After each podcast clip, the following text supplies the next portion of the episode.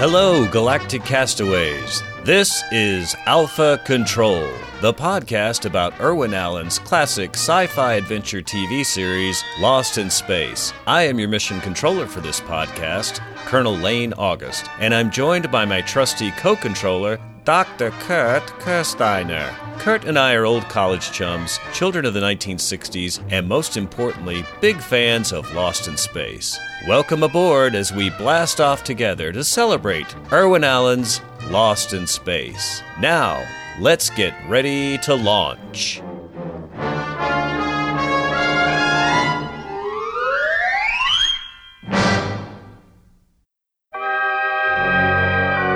Last week, as you recall, a terrifying cosmic storm threatened our space family. John! A storm whose strange and incredible power was soon to force open a mysterious door to another world. John, Take a look at this cosmic radiation gauge. That's wild what does that mean? We're going to have a cosmic storm? and fast. You better get the kids together. Here comes Judy now. I made it. Oh, Just in time. Boy, it's a good thing we had Smith install those arresters last week. I'll go below and check on the Right. thank you. Arresters? Daddy, aren't those long metal poles with uh, round gizmos on top? That's right. But I just saw them this morning. They were hidden under some brush. Smith? Smith! I thought I told you to install those arresters ten days ago.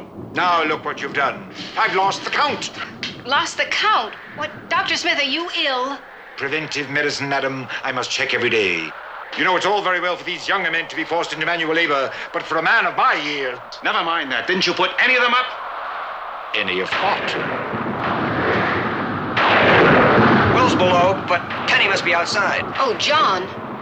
All right, you two take care of the ship. We'll find Penny. That means you, Smith. Get a move on.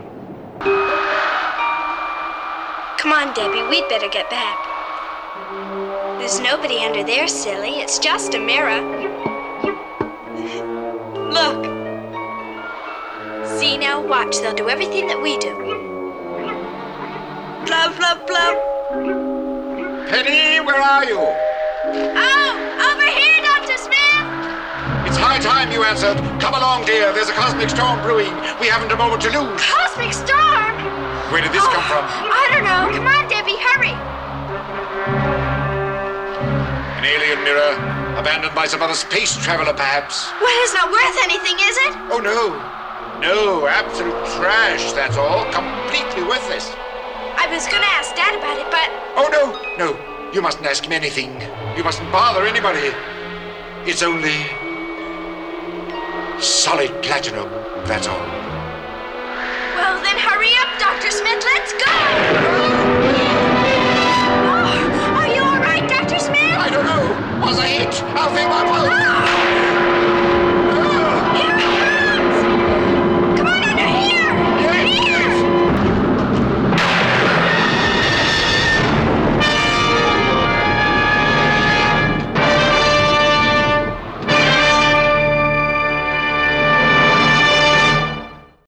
Welcome back, folks, for episode 21 of Alpha Control, a Lost in Space podcast. I'm Lane. And I'm Kurt. Kurt, today we're talking about the 21st broadcast episode of Lost in Space titled The Magic Mirror. And I think this episode is aptly titled because we do get a mirror, but more importantly, we get another story focusing on Penny, and that has more than a little magic to offer.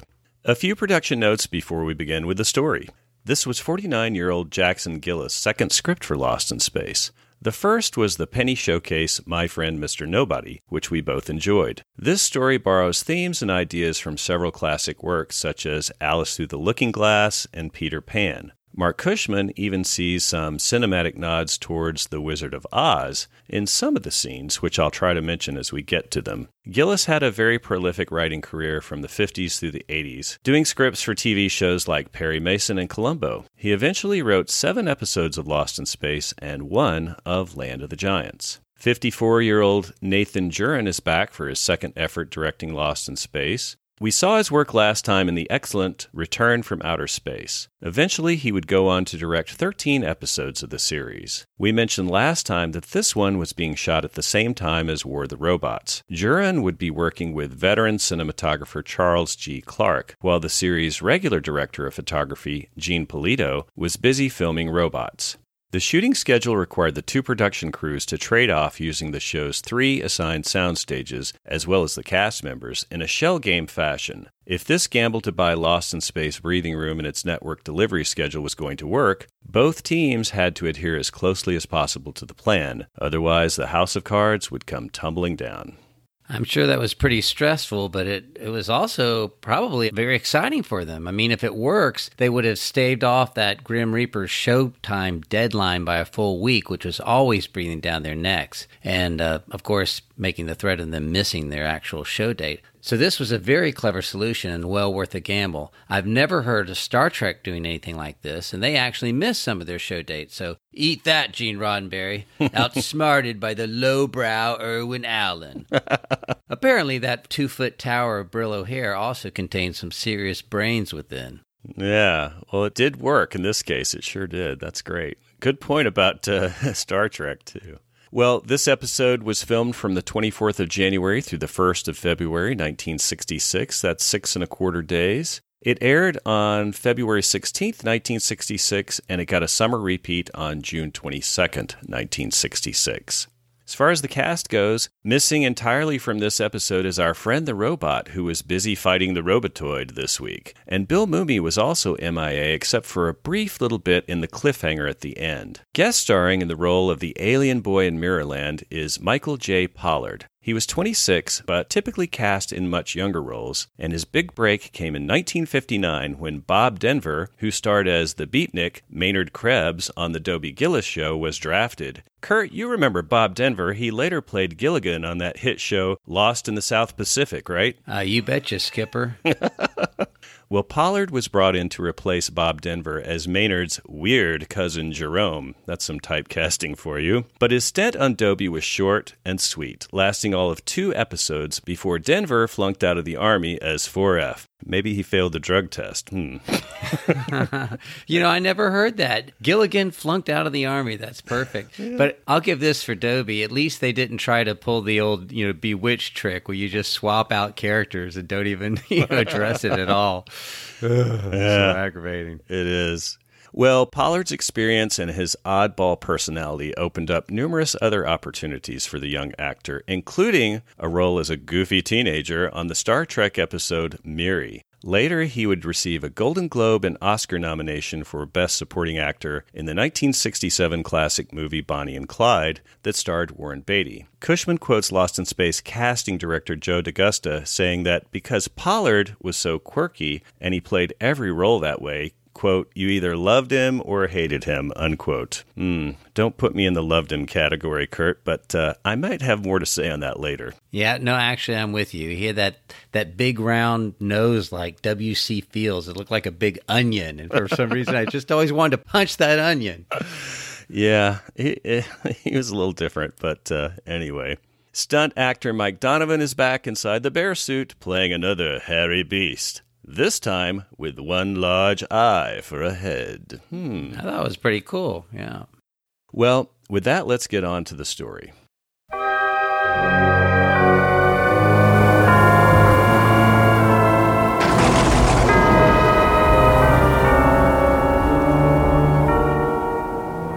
The teaser starts as always with the narrator catching us up from last week's cliffhanger. John is outside the Jupiter 2 as a severe storm is brewing. There's thunder, lightning, and really fierce winds blowing over pieces of the Robinsons' precious hydroponic garden. Maureen hustles the professor back inside the ship, and Don tells him to take a look at the cosmic radiation gauge, which is pegged off the charts, and it's confirming the worst. Our castaways are in for a real doozy of a cosmic storm, Kurt. Oh, yeah, but you know, cosmic radiation is potent stuff. In fact, some scientists credit it for the mass extinction of the dinosaurs, and even today, it's a competing scientific explanation for global warming. Although it's not as popular as the CO2 theory, because let's face it, they can't figure out a way to tax radiation from space. but the takeaway here is that cosmic radiation is pretty serious business. Mm. Well, it certainly seems to be in this case. We can hear the beeping of the ship's instruments warning of danger. Judy darts inside for the safety of the Jupiter 2, and the hatch closes behind her before all heck breaks loose. By the way, all that wind was causing both Maureen and Judy to suffer something of a bad hair day, I thought. Mm-hmm. Don mentions that it's a good thing they had Smith install those storm arresters last week. Uh oh. John, you left that important task to Smith? This has disaster written all over it. Don goes below deck to make sure the youngsters are all right. Then, hearing Don's comment, Judy tells the professor she noticed those arresters just this morning stacked in a pile and hidden under some brush. Hmm. A look of instant realization and anger comes over John's face, and a look of distress over Maureen's. I love that expression that John gives. It's anger, yes, but it's not the I'm going to beat the crap out of him anger. It's it's more of a frustration, the kind you get when your teenager borrows the car and leaves the windows open like you told him not to a million times and it rained on the leather upholstery again. You know, you could just see John grinding his teeth, you know, and restraining himself. Yeah. That's great. Well, instead, John confronts a seated Dr. Smith who seems blissfully unaware of the pandemonium that's breaking out around them. Stethoscope plugged into his ears, Smith is preoccupied, listening intently to his heartbeat. John shouts at him and not so delicately nudges his arm to finally get his attention. With a look of annoyance, Smith unplugs himself as John shouts to the disinterested doctor, I thought I told you to install those arresters ten days ago. Now look what you've done. I've lost the count. Enraged, John asks if he installed any of the storm arresters. Acting like he has no idea what the professor is talking about, he replies, What arresters? Well, that entire scene was priceless. It accurately predicts the cluelessness of teenagers plugged into their Walkmans, Mm. iPads, iPhones, decades before they were invented. Ugh. Yep, I've seen that one before. Well, John's fit to be tied, and the storm is getting worse. Just then, Don comes back up to report that Will's below, but Penny isn't. She must still be outside, and that's not good. Oh, don't worry. She's still got the chimp with her. So when the chimp dies, it'll be obvious that there's a problem with this radiation and she'll know to come back to the ship. Uh, a very frustrated John tells the others to finish securing the Jupiter 2. He tells Maureen not to worry, they'll find her. Then he dragoons Smith to go along on the search for Penny before the worst of that storm hits.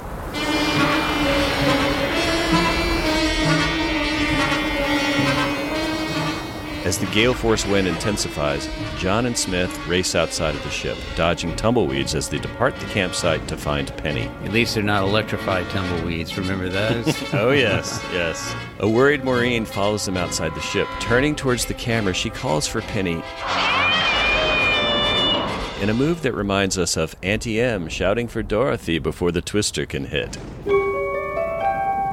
Well, then we cut to a strange image. The camera is slowly panning across what is obviously a very large, full length alien mirror, laying on its side with one end propped up on a rock and the other resting in the sand. The abandoned object has a very ornate metallic frame. The glass appears to have a few hairline cracks, but otherwise it seems to be in fine condition, and it's embellished with all sorts of interesting details. But what jumps out are the large Egyptian styled bull heads decorating the frame. Hmm. Yeah, it was a cool looking mirror, although you could see that the cracks were actually like raised black wax or some sort of mm. dark string that was stuck to it. You know, I guess they felt they had to show damage or else it wouldn't Yeah. make sense that it had been left behind. They should have known, though, that the nitpickers at Alpha Control, you're going to be damned if you do or damned if you don't, you know, one way. Yes, we get a lot of time to freeze frame and examine each each centimeter closely, don't we, Kurt? Yeah, but if they didn't have the cracks, they would be complaining that, hey, why did they leave the mirror behind? There were no cracks. know, Yeah, so- yeah. And if they did have real cracks, then it would have been a union issue. Oh boy.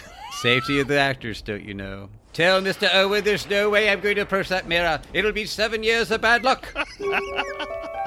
The camera lingers on one end of the mirror where Penny and little Debbie are examining the surprising object and also making silly faces. She mentions they should probably get back to the ship, but the bloop is fascinated with her reflection in the mirror. That's when we hear the voice of Dr. Smith calling out for Penny. He arrives on the scene out of breath, complaining that it's high time, she answered. They need to get back because there's a cosmic storm brewing. Cosmic storm? She picks up little Debbie and says they better get along. But when Dr. Smith catches sight of that massive alien mirror, he loses all sense of urgency. Fascinated by the object, he asks Penny where it came from. Well, she doesn't have a clue. Then, running his greedy fingers over the ornate metalwork of the frame, he now has a familiar look of avarice on his face. An alien mirror, abandoned by some other space travelers, perhaps. Mm. Well, it's not worth anything, is it? Oh, oh no, oh no, no. Absolute trash, that's all. Completely worthless. Well, I was going to ask Dad about it. Oh, no, no, no. You mustn't tell him anything. You mustn't bother anybody. It's only solid platinum, that's all. Mm.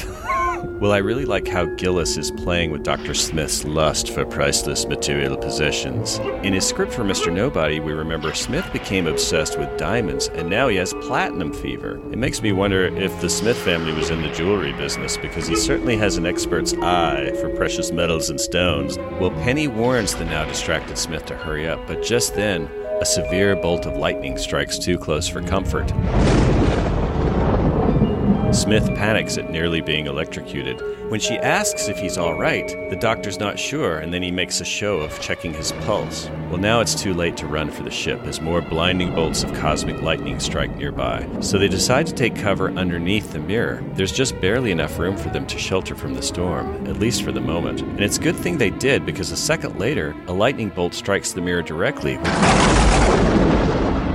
which causes a shower of sparks to erupt. Then, the bullhead's eyes flash and smoke pours out from its nostrils. By the way, Irwin Allen originally suggested another way to show this mirror was more than it appeared. He had suggested that we see a hairy clawed hand reach out from the glass and catch a bolt of lightning, pulling it into the mirror in a shower of sparks. Either due to expense or time, this was changed to having the lightning strike the mirror and the demonic looking bull's head snort smoke and flash its eyes. But it does show that Irwin hadn't totally given up on giving us some frights in Lost in Space. Yeah, I kind of like that hairy claw idea, but I have to admit it doesn't really make a lot of sense. I mean, not that that ever stopped Irwin before, but this may be a rare instance where the cheapness factor actually improved the script somewhat. Yeah. A rare instance, I might add.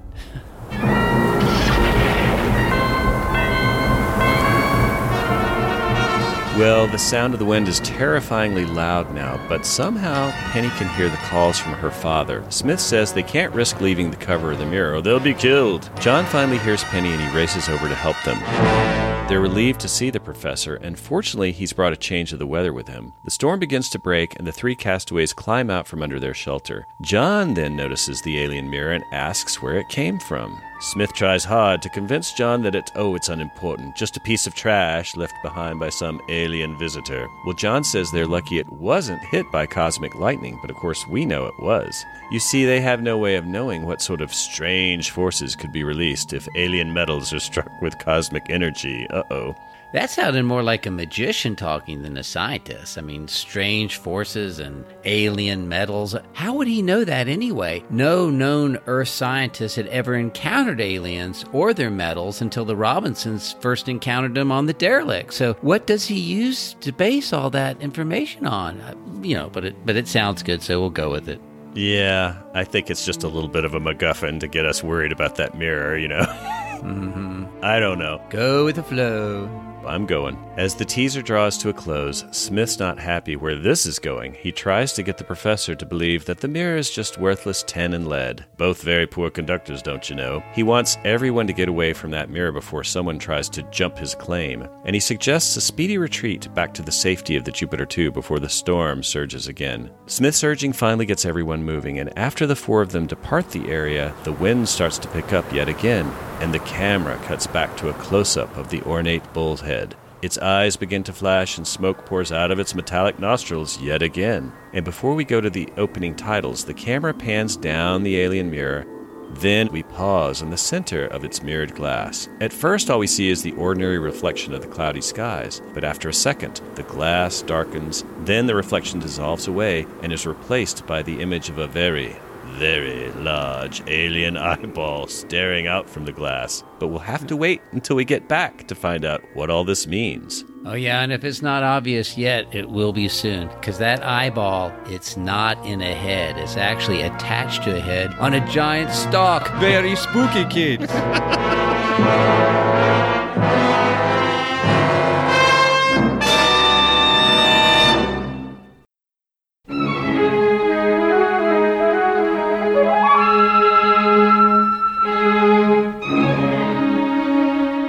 return from the opening credits, Dr. Smith is alone in the upper deck of the Jupiter 2. He has a cool but suspicious expression on his face as he ensures no one is looking around to observe his actions. Talking to himself, he begins rifling through the equipment locker, helping himself to several implements which he places in a satchel that he's carrying. It's a cleverly filmed little scene because we're viewing him from inside the locker, facing the camera, head leaned in between a couple of shelves. He rattles off the items on his wish list of tools, taking a hammer, a jeweler's drill, and then a diamond saw, which will come in handy to cut up platinum into very small pieces that he can hide from the others. Ah, now we know what he's up to. Just then, Major West walks up unannounced behind the good doctor, calling out his name. This unexpected visitor startles the sneaky Smith. He jumps from the surprise and, in a chuckle inducing moment, bangs the top of his head on the shelf right above him. I saw that one coming a mile away. Kurt. Oh yeah, it, it may have been telegraphed, but it was still hysterical. Seeing it coming only added to the anticipation. I'm almost kind of surprised they didn't have the sound of a coconut hitting, you know, when that happened. that would have been great. Well, Don says they missed him at breakfast this morning. They thought maybe he wasn't awake, and that had to raise everyone's eyebrows. Since when does Dr. Smith miss a meal? For a second, he appears more than a little guilty, but quick as a cat, recovers his composure. He dons an innocent, pitiable face. Awake? Oh, Major, if only I could sleep all night, tossing and turning. You know how delicate my back is. Oh, the pain, the pain. Yeah. Well, speaking of which, this will be the last episode that Jonathan Harris will wear the infamous light colored uniform. And there's a lot of Lost in Space mythology surrounding this briefly worn costume that Cushman retells. According to the costume designer Paul Zastupnevich, he recalls that the pale and yellow orange top was an experiment he tried when he did a mid season wardrobe update for the cast, an experiment that didn't work out with Smith, so he went back to dark shades for Harris. However, Harris remembered it entirely differently. While admitting that the lighter colors weren't as flattering for his middle aged physique, Harris also strongly believed that as the heavy, it made more sense to keep him in a darker color scheme, so strongly that he had to stomp his foot down to quickly get it changed back, adding that whatever helped me helped the show. Wow. For a guy who wants to hide his middle aged physique, Harris sure knows how to throw his weight around, huh? Oh, yes. Well, Kevin Burns revealed that the truth was more complicated. Jonathan hated the new outfit, which originally had light colored pants as well as the top from day one. Those light pants accentuated his wide hips, so he got that changed to dark pants before he would even try it on. But he still wasn't happy with the light colored top because in addition to wearing a brace under his shirts for a bad back, he also always had shoulder pads sewn into his costumes, just like TV's Superman George Reeves did. The lighter colored shirt made it obvious he was faking broad shoulders, so he demanded they go back to the dark top. oh, so the shoulder pads were more about looks than actual comfort or anything. Uh, that's Smith. He's a wily one. Indeed. Indeed. Don strangely seems to be buying the act for the moment. He even has a tone of concern as he glances over Smith's shoulder at the storage locker shelves. Curious and perhaps even hiding his suspicions, he forcefully wedges his head next to Smith's, who then puts on a show of searching for something. The camera is now back inside the cramped area between the shelves, close up on both men's faces. Major West is surveying the tools and asks the doctor what he's looking for. Smith does some quick thinking on his feet, coming up with yet another lie. Oh, well, he was searching for his heating pad that he loaned to Mrs. Robinson. Hearing that, Don's tone of concern quickly changes to smiling sarcasm. Oh, that's all right. He's got something for Smith that will fix up his back in a jiffy, as he gives him a few slaps on that delicate back for emphasis. It's an old fashioned restorative instrument. Now Smith's face changes to a look of dread, and he turns around to see what Don is talking about. The Major walks up carrying something behind his back, announcing in a drill sergeant's voice that he's got exactly what Smith needs a shovel. Oh boy. So all that uh, concern that Don was feigning was just a setup. He had a chore for Smith in store store, and he couldn't wait to deliver the bad news. Exactly. And it is bad news for Smith because he looks totally crestfallen. He has far too many other important plans for his day to be bothered with any ditch digging, not to mention he isn't feeling well. But Don lays it on thicker. Smith's failure to install the storm arresters nearly cost them all their lives. So he orders Smith to get them all installed before nightfall. Otherwise, he's going to use that shovel to dig a hole and put Smith in it. Yeah, it's good that he mentioned about the arresters because up until that point, you're sitting there thinking, Don is such an a hole. but then you're reminded, okay, well, I guess Smith kind of asked for it. Yeah, he did. And Mark Goddard is really acting steamed here, complete with the gritting teeth. But the light-hearted music, along with Smith's pitiful expression and voice, is telling us that this is being played more for comedy than for drama. Storm arresters? In my condition? In your condition. Realizing that the major means business, Smith relents, takes the shovel with him, and heads out to start his day's work, but pauses at the hatch. Really, Major? There is no necessity to being ghoulish about it. Don simply tells him to start digging, I guess before he does.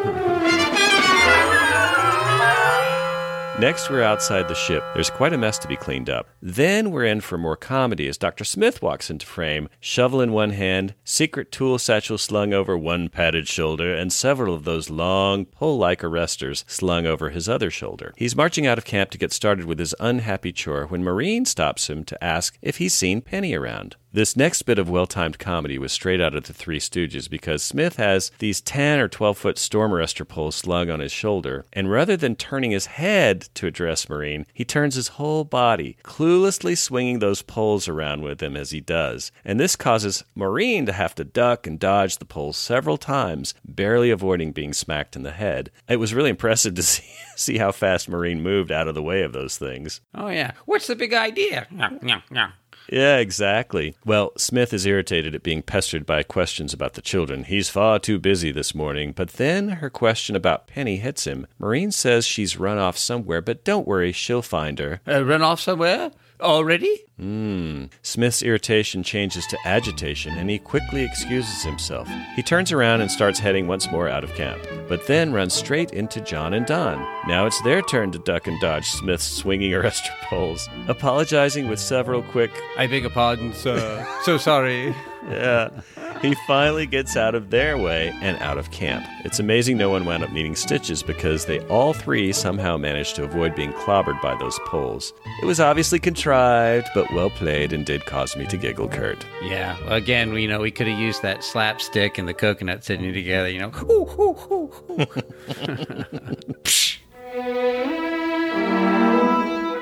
Next, we see Dr. Smith marching through the rocky desert terrain, burdened with all those poles and distractedly muttering to himself about being reduced to a beast of burden. He winds up walking straight into some low hanging branches that causes him to drop all those poles. Totally worn out and exasperated, he throws down his shovel and leans against a rock for support to catch his breath. That's when he catches sight of Judy and Penny, some distance away, struggling to prop up that alien mirror. Get away from that mirror. It's my mirror and my platinum. Hmm. The girls do manage to get that large mirror stabilized, and they're both excited about it. There. That's got it. Oh, I told you. Oh, it's wonderful. A full length mirror, just what we needed. Standing upright, that thing is much larger than it appeared earlier when it was propped on its side. Yeah, it kind of makes you wonder what size the aliens were that used it. You know, these things may have been giants. I thought of the same thing. That's a great point. I'm glad you mentioned that. Yeah. Which reminds me, you promised you'd help me fix my hair. No, not again. Thought I'd try it a little bit higher on top with perhaps a softer curl. You and your hairdos. I'm gonna cut all my hair off, just like Will's. Go ahead, be ugly. Who cares? Uh oh. Yeah. I'm sorry. It's just that I wish you'd fix yourself up once in a while.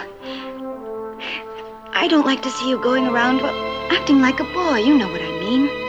What's wrong with boys? Oh, nothing. But you could be so beautiful. Look, Pulling her hair back in front of the mirror, Judy says, you are so beautiful. It's time you started realizing it. Why? Why is all that goop so important anyway? Well, you are growing up, and So what? Why can't I be the way I am? Maybe I like the way I am. Maybe I'll stay this way forever. Penny? I don't want to grow up. Why should I? Especially when you've already nabbed the only available bachelor. Yes. Well, I do think this was kind of a powerful and touching scene, and it did harken back to what we discussed in Mr. Nobody, Kurt. You're right. Basically, everybody else at least has a friend. All Penny has is little Debbie. What's making it worse is that Judy just pointed out she's growing up. You know, the reality is they may be stuck on that planet forever, and there's no Don on that planet for Penny. And if that's the case, she's facing a sad future as what we used to call an old maid, or what's often referred to today as a cat lady, or maybe in this case, a galactic chimp lady. Oh boy, yeah. All kidding aside, and hopefully not coming across as too old fashioned, I don't think that's the future most little girls aspire to. Now wait a minute. W- what about Doctor Smith? He's still available. Why not have he? Oh, oh dear, oh dear me. Well, Judy chases after Penny, but after they leave the area, the music becomes threatening and chilling. The camera moves back to focus on that upright mirror. In the glass, the image of a strange looking boy dissolves into view. He begins to smile and clap his hands, as if he's been listening to the girl's conversation. If so, he's apparently happy with this turn of events. Yeah, and he has a giant onion for his nose. W.C. Fields. Smith, still crouching behind that large rock, is relieved to see those meddling, interfering females leave his mirror. With the coast clear, he picks up his shovel and approaches the mirror. He's forgotten all about those arresters now. Greed has taken him over completely because when he stands before the upright alien treasure, he has a look of unbridled satisfaction on his face. He drops his tool satchel on the ground and then runs both his hands lovingly over that precious alien metalwork and begins to scheme his next move. Here you are, my beautiful treasure. Ah, giving in to his lust for riches, he, pla- he places his face next to one of those bullheads, decorating the mirror frame. As he strokes it like a baby's cheek, he slowly utters to himself, platinum. Oh, yes, platinum at, let's say, $500 an ounce. Oh, lovely. Lovely. You know, we always think of platinum as a super valuable metal, but throughout history, it was actually considered worthless. In fact, when Cortez conquered South America, they reburied all the platinum that the Incans had mined because it was seen as a waste metal. Hmm. Then 400 years later, when they finally figured out a way to heat it so that it could be used, to, you know, to bend and work with it, modern miners had to go and remine all those filled-in mines for those same precious buckets of waste metals. So I guess one man's junk really is another man's treasure. I guess so. I'd never heard that story before. That's cool. Well, as Smith continues to study his precious treasure, dwelling on the millions or even billions he stumbled upon, he fails to notice that little Debbie, the precocious bloop, has wandered back into the area. She picks up his tool satchel and drags it off with her. Ready to get down to work, Smith looks down to discover his tools have grown hairy chimp legs. Enraged, he yells after her to stop and come back, but she keeps on trucking. Chasing after her, he yells, Come back here, you simian simpleton! It's funny, Smith doesn't have the robot to berate in this episode, so the bloop has taken over as his punching bag for now, I guess. yeah, and he poured in a storm. Mm-hmm. When he rounds another rock formation, Debbie's nowhere in sight. Where are you, you dreadful creature? Frustrated and out of breath again, Smith picks up a large rock, and an evil look comes across his face. Ugh. He seemed so angry that for a minute I was afraid he was thinking of using that rock on the bloop. But no, he says he'll have to adapt himself to the situation and get the job done on his mirror without tools. Meanwhile, even dragging that tool satchel, Debbie is not only faster than Smith, she's also slippery because she's back at the magic mirror. But look out, Debbie, that mirror has started to come alive again. The bull's eyes at the top of the frame are flashing, and smoke is starting to pour yet again out of its nostrils. That's always a cool effect with the, you know, the eyes burning, presumably red, who knows what color, and the smoke coming out of the nostrils. But I was reminded of that, some sort of ancient Greek torture where some terrible ruler created this. It wasn't a platinum bowl, but it was like a golden bowl or made out of a metal where you would take the intended victim and stash him inside the bowl, and then you'd heat up the bowl and fray the person alive. Did you never hear of that torture? It's like No. one of history's worst possible tortures. So every time I see this bull and the steam coming out of its nose, I'm reminded of that, you know. Ugh. Oh, it's terrible. Yeah. Wow. That is grisly, isn't it? Yeah, they didn't have unions back then. No. With the act nearing a close, the magical sounding music that we first heard in Mr. Nobody is also telling us that something cosmic is about to happen to little Debbie. Then we see the image of that strange alien boy again. Well, he's staring out at Debbie from inside the mirror, holding something in his hand. Without saying a word, he gets her attention, motioning for her to come nearer. Then we see what he's holding a nice ripe banana, which he begins to peel for her. Now, what monkey can resist a freshly peeled banana, Kurt? Yeah, we'll add three scoops of ice cream to it, and even I'll split for that banana. Eh.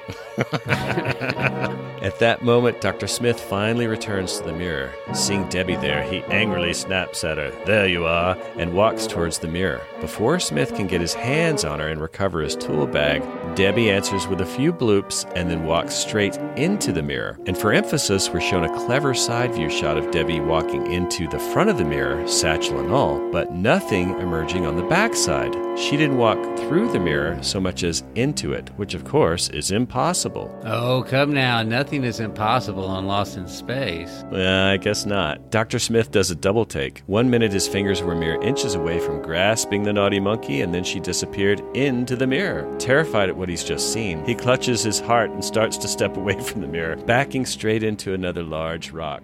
A reflection. The sunlight playing tricks with my eyes. Th- That, that's what it is. Hmm.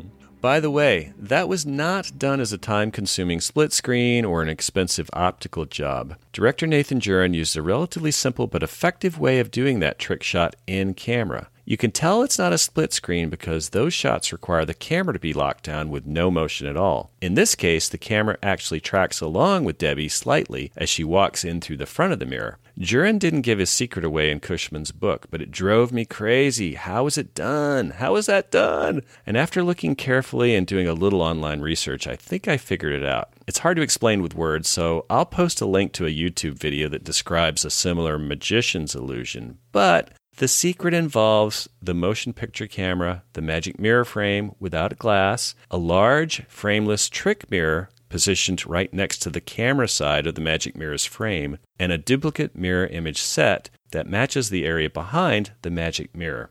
With careful alignment of these pieces at just the right angles, the camera picks up a slightly offset view of the magic mirror frame that the actor or chimp can walk through to the back side. That backside is masked by the reflected image of the duplicate reverse sand and rocks, but it's angled so it does not reflect the camera filming the whole thing. And voila, like the best magicians, it's all done with mirrors. If you take a careful look at the sand next to the magic mirror's camera side frame in one of these shots, you'll notice ever so slightly a noticeable squiggly line where the trick mirror is sunk into the sand.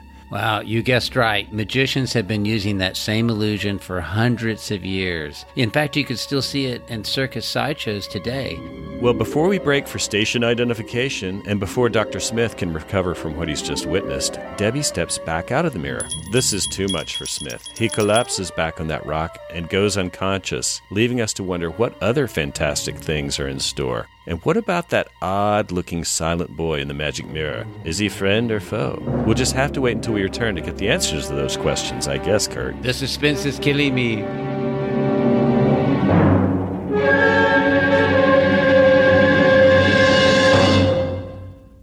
Lost in Space will continue after station identification. This is CBS.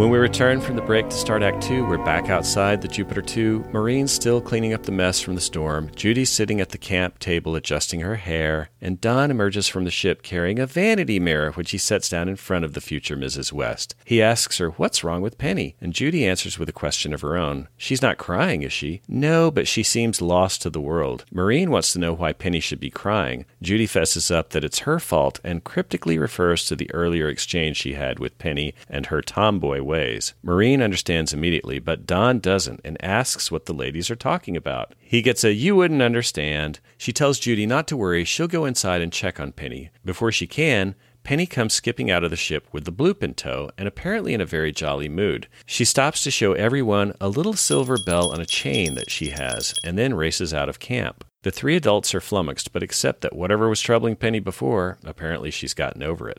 Next, we cut back to the magic mirror site. Smith has regained consciousness, but is back to taking his pulse and checking his vitals. He's got a very worried expression on his face, and from the count, his heart must still be racing. Just then, Penny arrives with Debbie in her arms and her little ringing silver bell. That gives him another startle. Penny apologizes and asks if she's frightened him, while sweet little Debbie takes the chance to reach out and comfort Dr. Smith with a furry paw on his padded shoulder. No, my child, that has already been done. Noticing the bloop touching him, he roughly brushes her paw away. And hand me, madam.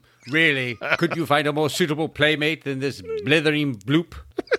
Poor little Debbie. She gets no love from Dr. Smith. Penny says, Of course not. There are several of these moments when Dr. Smith treats Debbie in less than a sensitive fashion, and we know that Jonathan wasn't fond of working with animals. But there was a script review note that Cushman mentions where Irwin Allen emphasized that under no circumstances should Smith be shown to kick or physically abuse the chimp. Whatever Debbie's trainer might have eventually done to her choppers, at least it sounds like Irwin was a follower of the be kind to animals credo.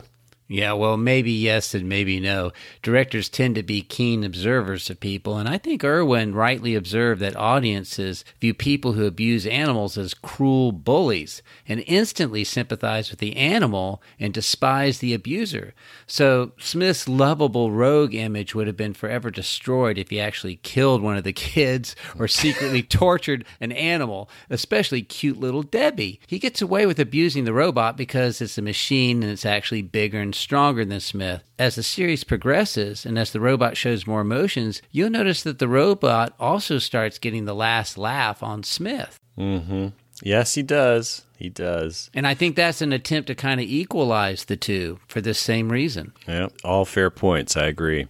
Well, with a tone and expression of pathos, Smith tells Penny, Well, if you've come out here to spy on the chain gang, you might as well and tell your father that his precious storm arresters have likely caused the first serious casualty on this benighted planet, Dr. Zachary Smith. Mm. She's confused, but he tells her never mind. She probably wouldn't appreciate the tragedy of it. Dr. Smith taken out by. Sunstroke or worse. Cosmic psychosis. What difference does it make what I've got? Oh, for such a thing to strike now, to strike the finest mind in the universe, to strike me at my very richest moment.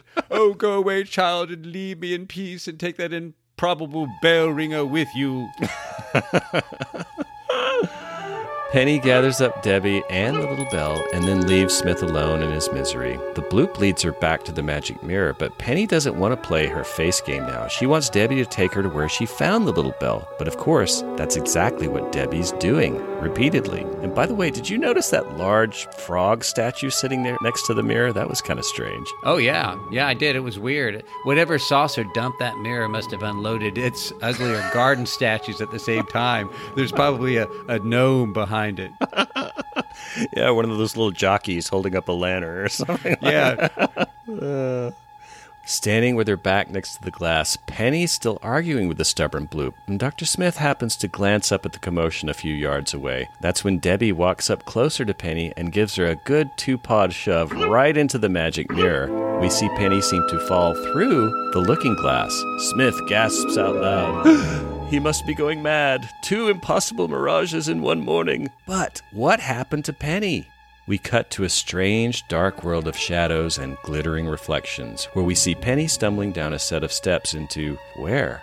There are some more obscure objects scattered around this limbo set, but what really struck me as artistically interesting is that it's a dark world, but at the same time, there's some very soft focused light flares and reflections from a pool of water at the base of those steps, and they're all kind of framed randomly around the edge of the shots. It, it was very cool, and it certainly created a wonderful, otherworldly atmosphere, especially again combined with that magical John Williams music. Oh, I love that lighting effect. It's created by shining a bright light onto an agitated pan of water with a reflected bottom, Mm. uh, which bounces the light back up onto the walls where you see all that rippling waves of light. It's very cool. And they also smeared Vaseline along the edges of the camera lenses, so everything near the edge is kind of blurry and dreamlike.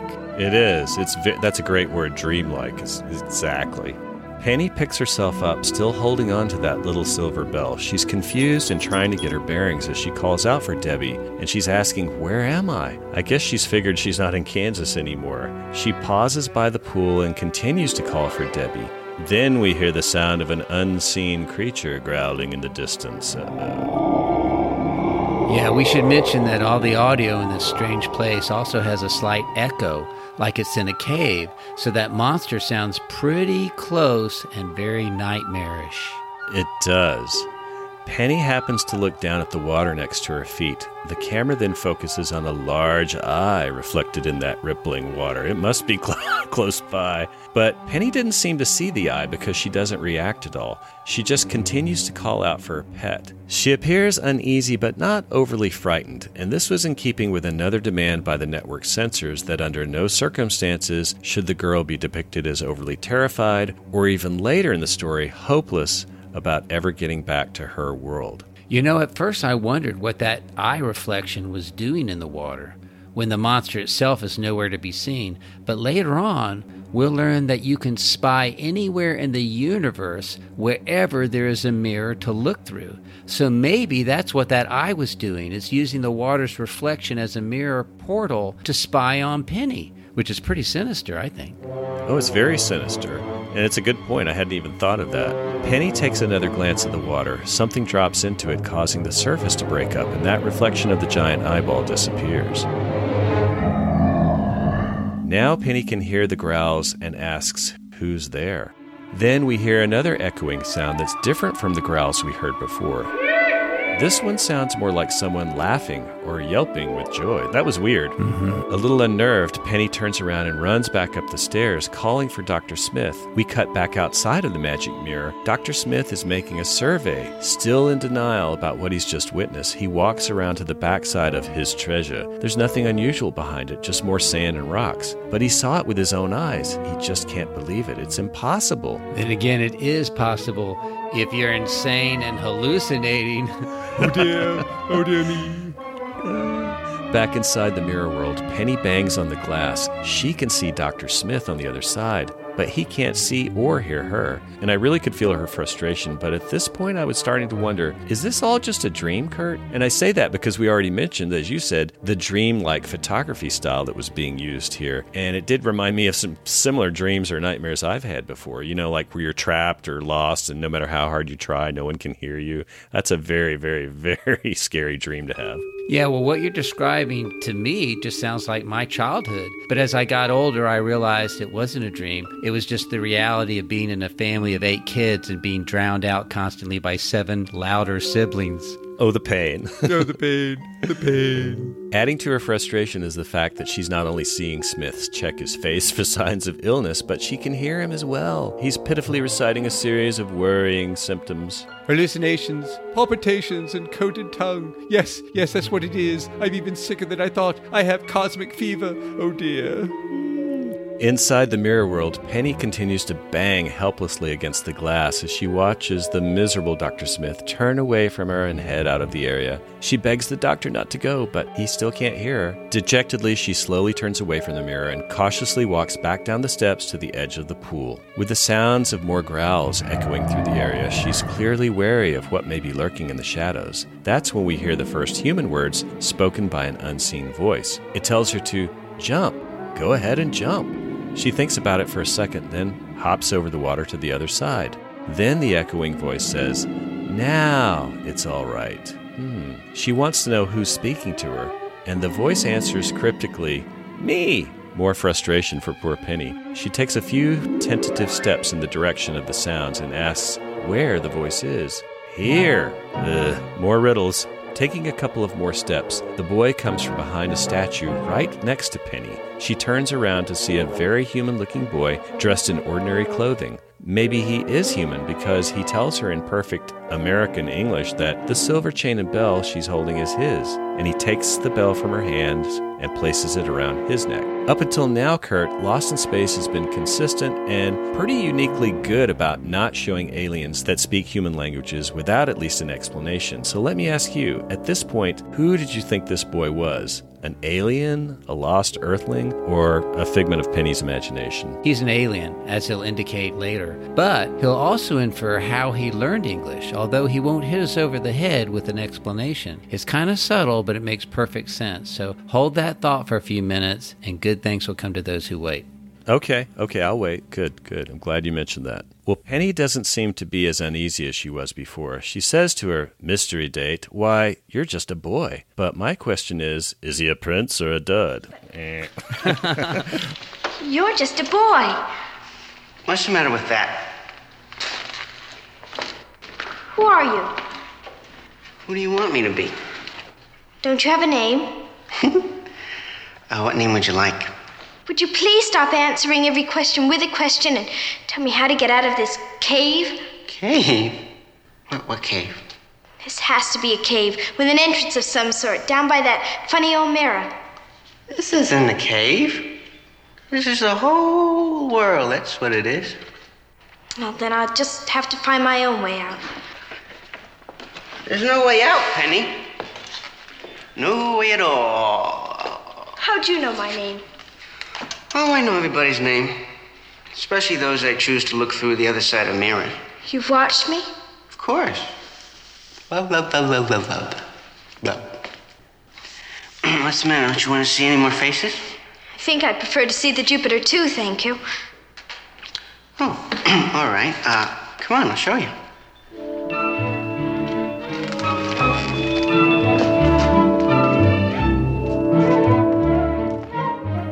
Okay, now I'm getting kind of creeped out at this point, even more than Penny is. I mean, she's what, 12, maybe 13 years old, and she's trapped in this cellar like room surrounded with nightmarish props and echoes everywhere, including the sound of a not so distant monster. But to top it all off, this 26 year old man who she calls boy, but clearly he's way past puberty. And he's he's been spying on her through her bathroom and bedroom mirror for who knows how long, and now he's flirting with her. Where, where where's Daddy Shotgun? I, I don't like the direction this nightmare is heading. Yeah, it's going in a weird direction for sure. Yeah. Well, the boy agrees to show her the Jupiter 2 and then leads her by the hand to a different part of his world. Along the way, they pass more eccentric objects, strange statues, and a menagerie of other esoteric props. Eventually, they arrive at the designated spot. It's stacked with more random art objects, and the boy points up, saying, There it is. But Penny's disappointed. There's no Jupiter 2, just a hole. The boy says he only told her that she could see it. So she climbs up the stack, reaching a smaller frame where we see an image of Judy and Maureen busy. Mom's fixing lunch while Judy is still primping for her mystery date, I guess. then we cut to the same scene, but we're on the other side of that vanity mirror that Don had retrieved for Judy earlier. Penny starts to shout at them, trying desperately to get her mom's attention, but just as before, they have no idea that she's calling to them from the other side of the glass. As the act is drawing to a close, Penny continues to shout and bang on the glass without effect. Undisturbed at her distress, the boy asks what she wants to see next, but she's fixated on watching Don and Judy involved in a flirtatious conversation that seems as normal as can be, and that's contrasted by the totally abnormal situation that she's in. The boy tells Penny that she's going to be in his world forever. That feeling of helplessness builds when she sees her mother step up to the mirror, but no matter how hard she pounds or shouts, no one can hear her. The boy asks, Why is she doing that? They can't hear her. After all, it's just another mirror. What a dork. I'm totally done with this boy. I'll loan you my shotgun, but you'll have to supply your own shells because I'm using all mine up on him first. yeah. Yeah, get in line. With her back to the boy, Penny continues to call to her mother. Then the boy tells Penny, Don't you understand? Haven't you ever wondered what's on the other side of a mirror? Well, this is here. As we go to break, Penny's frustration leads to gloom as Maureen, Don, and Judy all turn away from the mirror. She then turns away, rests her chin on her folded hands, looking off in the distance for a way out of this nightmare, quietly repeating, Mom, between heartbreaking little gasps of despair. Boy, the kids who were watching this back in the 60s must have really been blown away by it. You know, oh, so that's what's behind mirrors. It must have been pretty mm-hmm. cool. Indeed.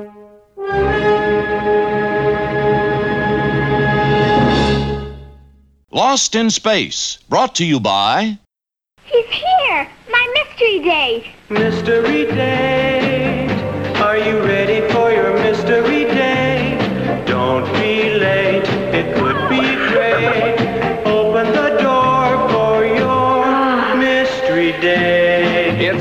Date, the thrilling new Milton Bradley game of romance and mystery that's just for you.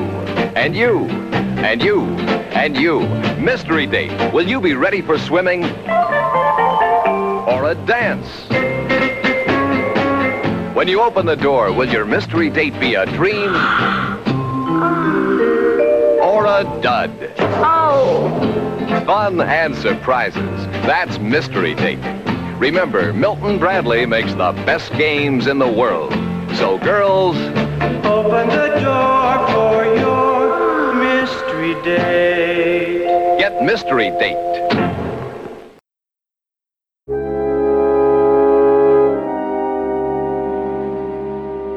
When we return from the commercial to start Act 3, a dejected Penny is seated next to the strange boy. He's absent mindedly fiddling with the bell in his necklace and still seems to be confused by her attitude. He asks if she knows any riddles. Of course, but she's in no mood for games. She's got to get out of there. If there's a way in, there must be a way out. But then Penny hears the sound of her family again from the mirror. Once more, she tries to get their attention, but it works no better this time. The boy says she shouldn't be upset. After all, that's not the real world on the other side of the mirror. This is the real world. And what's more, they can have all the fun they want to in here forever. He suggests they go check out some more mirrors. If they look around long enough, they can find any mirror anywhere. Even back on Earth? He says, sure, but he's not interested in that. Now the boy acts frustrated and he can't understand Penny's mopey reactions. He says, of all the humans he's watched, he thought she'd be different. Okay. The way he said that, I'm assuming that we're supposed to infer that he's not human now, Kurt. Is that how you were reading it? Absolutely. This scene gave us a lot of imaginative details about this mirror realm, which really started to make my imagination ignite. Like how this guy can apparently see anywhere in the galaxy through mirrors, including Earth. Now, that's the part that can explain how he speaks English, because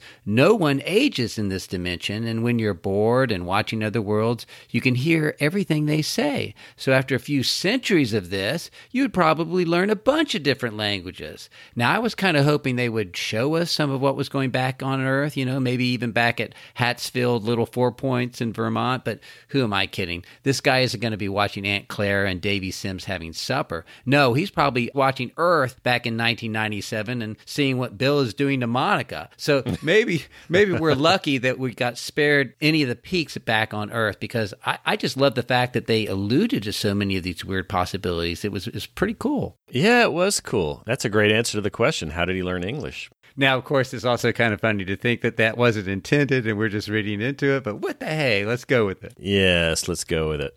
He went to all the trouble of cleaning up his house before she arrived, but she's just acting like a sad little girl. He turns away from her and starts to walk away. Penny chases after him, asking, How can he have a house in here? Wow, he says, that's a dumb question.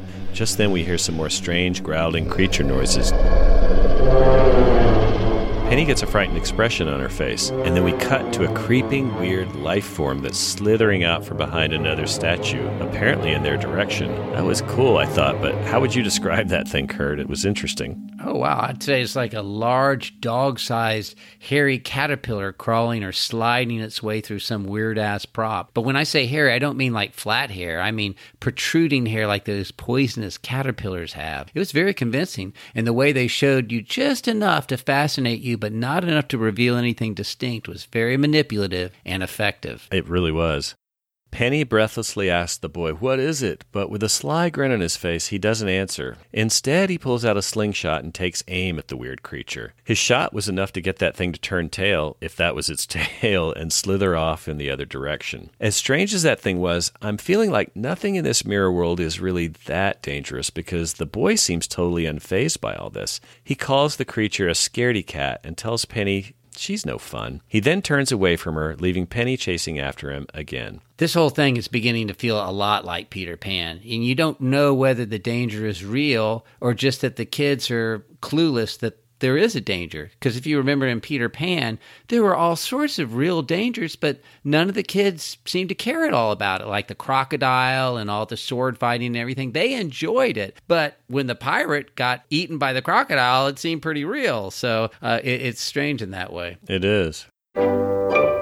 Next, we're back inside the upper deck of the Jupiter 2, and we get another comedic scene with the reclined Dr. Smith being nursed by Maureen out of his state of physical and mental exhaustion, complete with smelling salts, thermometer, and more checks of his heartbeat. Maureen is dutifully checking the results to see if he has any fever.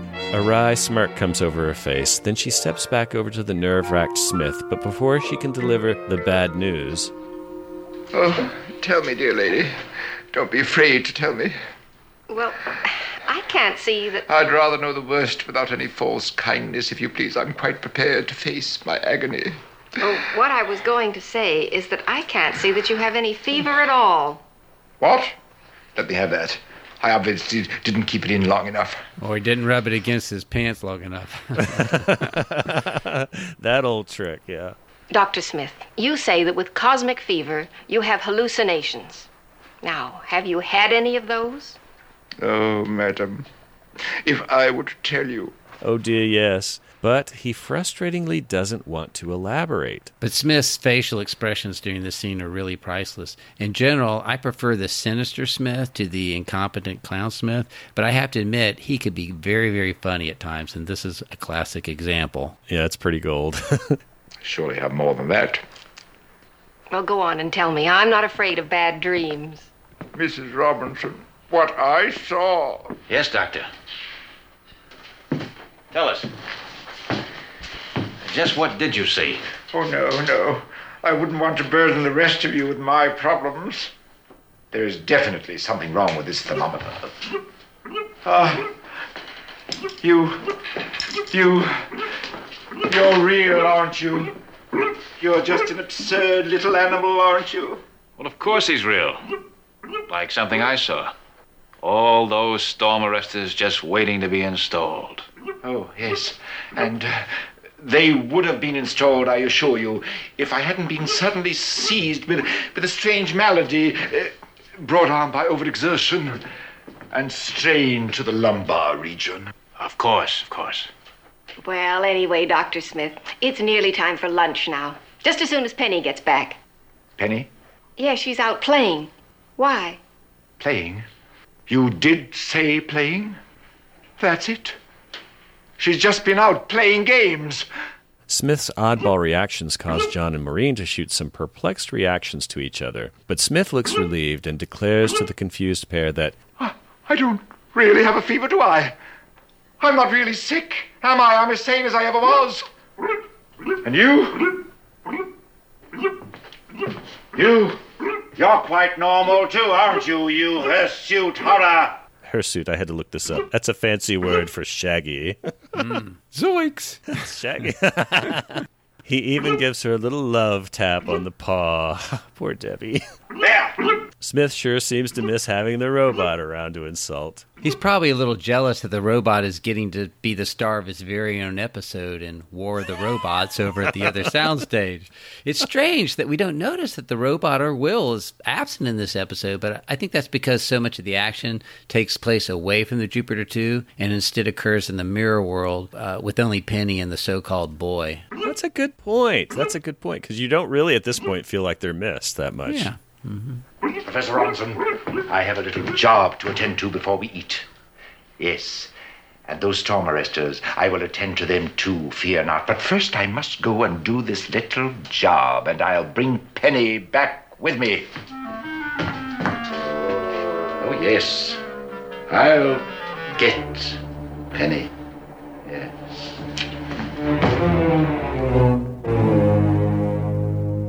Oh, yes, he'll get Penny. And he said that with a weird expression on his face that mm, that kind of would have worried me if I were the parent.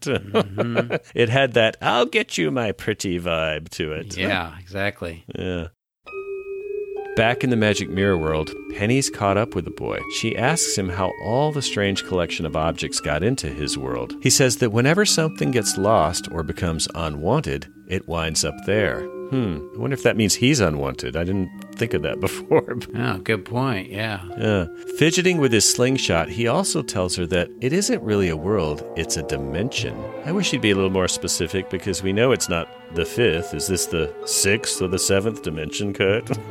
Yeah, but I'm glad he made that point. It, it kind of made the mirror world sound a little more science fiction esque and a little less fantasy, you know. Somehow adding atomic, space, or dimension to anything in Lost in Space always made it sound more realistic and futuristic, you know.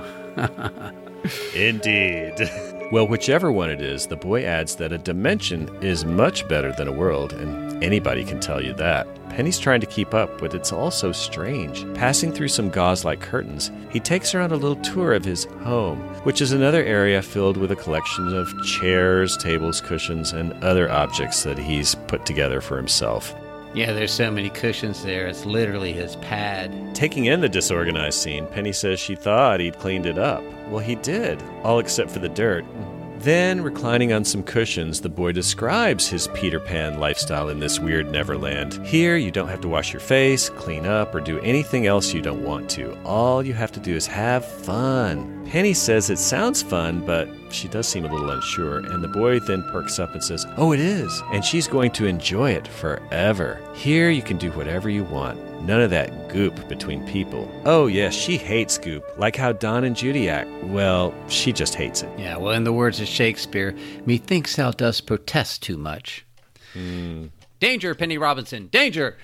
In the background, clocks are chiming, but then a louder bell starts to ring. It's the boy's alarm system. But he says not to worry about the slithering creature they saw before. Those things can't hurt her, they're just fun to play with. Well, that alarm jars Penny back on her priority of getting out of here. Somehow, Debbie passed in and back out of this dimension, and somehow he managed to bring all these objects in this world, so why can't they go back out? But the boy says he didn't bring all that stuff in here, he had a cat that did it.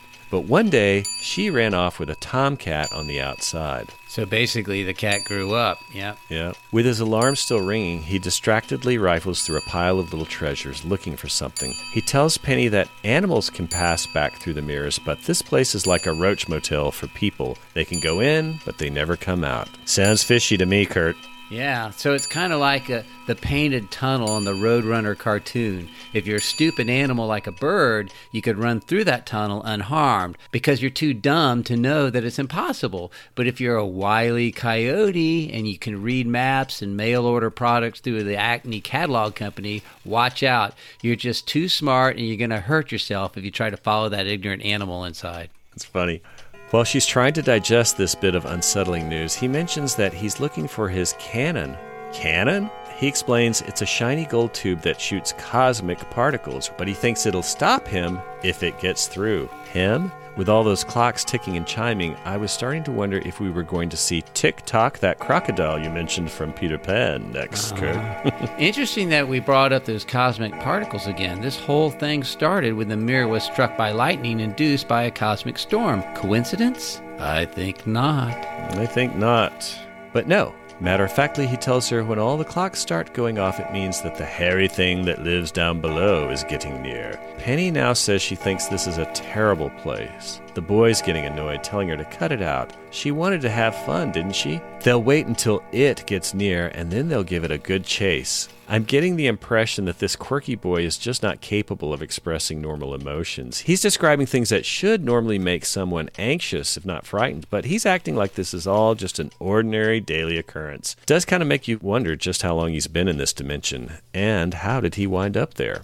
Yeah, I wondered that too. How did he get there? Does he eat anything? If you don't age, maybe time doesn't pass to make you hungry or thirsty. If he had always been there, it was believable that he would become acclimated to the horrors within that dimension, no matter how dangerous they are. Kids do that. You know, if you're raised in an ongoing war, they often get used to death and violence and start to view it all as a game. Those stories of child soldiers are chilling because they're not aware what's right or wrong or even what's dangerous. Daily violence is just entertainment to them. And it seems to be with this guy too. Although it did make me wonder maybe it is sort of a game. Maybe the monster is also thinking this all is a game too. You you just don't know. You don't know. It's strange. But all this is also making me wonder is this real? Are we watching a dream? It's kind of like Mr. Nobody, where for a while we just weren't sure if it was an imaginary friend or if it was a real alien being at some point. We find out, but uh, still not sure at this point. Well, I have to confess, it never even occurred to me that it was a dream because we saw Smith see Penny enter the mirror, which was a validation that Penny was experiencing something that was indeed real and otherworldly. Now, we didn't get to see that with Mr. Nobody. She was always alone when she talked to that voice, and no one else was there to witness it and uh, until the very, very end.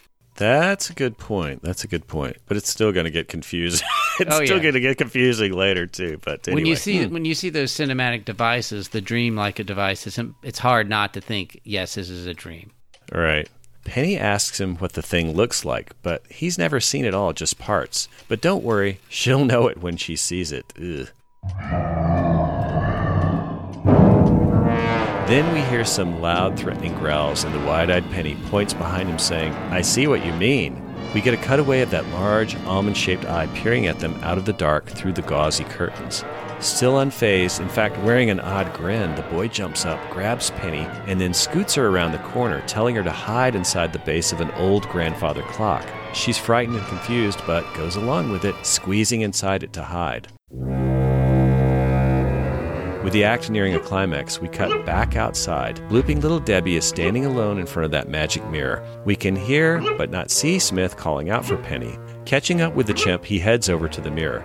Looking around the rocky clearing, he continues to call for Penny to come out of her hiding place. Getting no answer, he holds Debbie's hands and tries to coax her into taking him to Penny. But she's no help, so he once more brushes her paw away. Ah, you dreadful creature. Getting impatient and looking around for a quick end to all this nonsense, Smith turns back once more to the magic mirror. He circles around the mirror, trying to figure out how she managed to pull off her Houdini like disappearing act. Changing tack for a moment, Smith changes to a syrupy tone of voice, addressing the absent Penny. He promises to forgive her, but chides her for tricking him, urging her to come out of her hiding place. But he can't keep the sweet act up for long. His impatience gets the better of him, and he warns Penelope that she better come out at once. Still, he gets no response, just the sound of the blooping Debbie. All that blooping has frayed his nerves. He turns his frustration on his substitute punching bag for the day, poor little Debbie. He gives her one more love tap on the paw as he tells her to go away. You know, that robot better get back from vacation soon because if this keeps up, there's no telling what kind of abuse Dr. Smith is going to visit on that poor, defenseless chimp. At least the robot can fend off Smith with his electric claws if he needs to. Without her teeth, all she's got left are those furry horns glued to her head. oh yeah, that's true. But I did notice that when she was mugging for the mirror, that she still did have her teeth at that point. So ah. this was back in the the BC era, you know, the biting chimp days. But rest assured, the after dentist or AD era is close at hand. Hand with pliers, that is. Poor Debbie. Irritated and restless, Smith looks all around and returns to issuing stern warnings to the absent Penny. All right, that's done it, young woman. You've got some sort of trick with this mirror, but I'm going to teach you a lesson. He grabs the shovel he'd forgotten about earlier and marches over to the mirror, which we see is beginning to stir. This mirror is mine. Just so you never do such a nasty thing like this again, you watch me now. Did you notice that demonic bullhead has started to snort vapors again and its eyes have begun to flash, Kurt? Oh, yes. we only saw a quick cut of it, but every time that bull has started this business, something weird has happened, so I'm expecting it here. Almost like the bull decides who gets in or out, you know? Yeah, it's interesting. He raises the shovel to strike the glass, adding, This is not magic. This is reality. But instead of shattered glass, the shovel bounces back in Smith's face, causing him to lose his balance, and he falls headlong right out of reality and into the magic mirror land. Oh, yeah. Well, did you notice the cut as they swapped Harris out with his stunt double? We didn't see Smith's face as he falls through that mirror because it's his double, you know? You gotta protect that delicate back of Smith's, don't you know? Ah, no. Good. Touche. I did not notice that was the stunt double. That was a great catch. We'll have to wait until we come back from a word from our sponsor to see if Smith has landed in the same dimension Penny's in, or perhaps he's returned to the fifth dimension.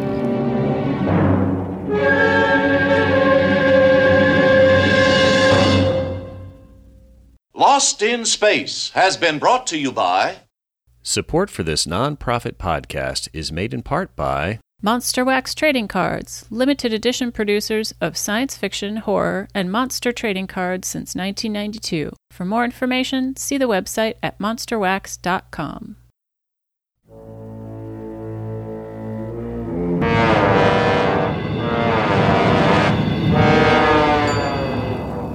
When we return from the break to start the final act, the camera is focused on that large eye that we've only seen in reflections or distorted shadowy images up until now. That eye belongs to the growling hairy beast. And what's worse, it's creeping around the side of the grandfather clock that Penny's hiding in. We don't get to see the whole creature yet, but enough of its body and one paw to suggest this monster has a familiar look to it. Hmm, but we can hold judgment until we see more, Kurt. I can't bear the suspense.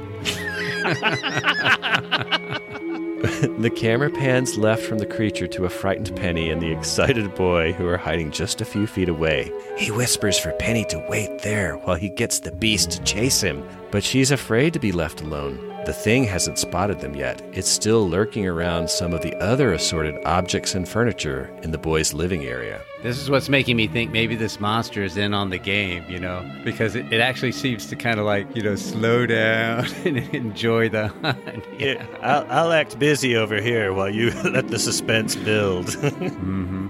He tells Penny that he's had the thing chasing before. It's fun, and she'll get to like it eventually. Somehow, I can't imagine that's ever going to be something Penny will describe as fun. But she agrees to stay put inside the clock, with only a glass door to protect her from the beast. Yeah, well, you know, if anything, Penny might end up actually taming it and making it into a pet, you know, but chasing it and tormenting the animal, that even if it's a monster, that isn't Penny's style. No, that's not her style. With a goofy smile on his face, and I do mean a goofy smile, the boy slowly makes his way around some of the other objects, moving away from Penny before he tries to draw the creature's attention. That's when we get a few more cutaway looks that reveal more details of the creature. It's the revenge of the bear suit again, Kurt. Yeah, I'm beginning to think Irwin's uncle owned a bear suit costume company or something like that, you know.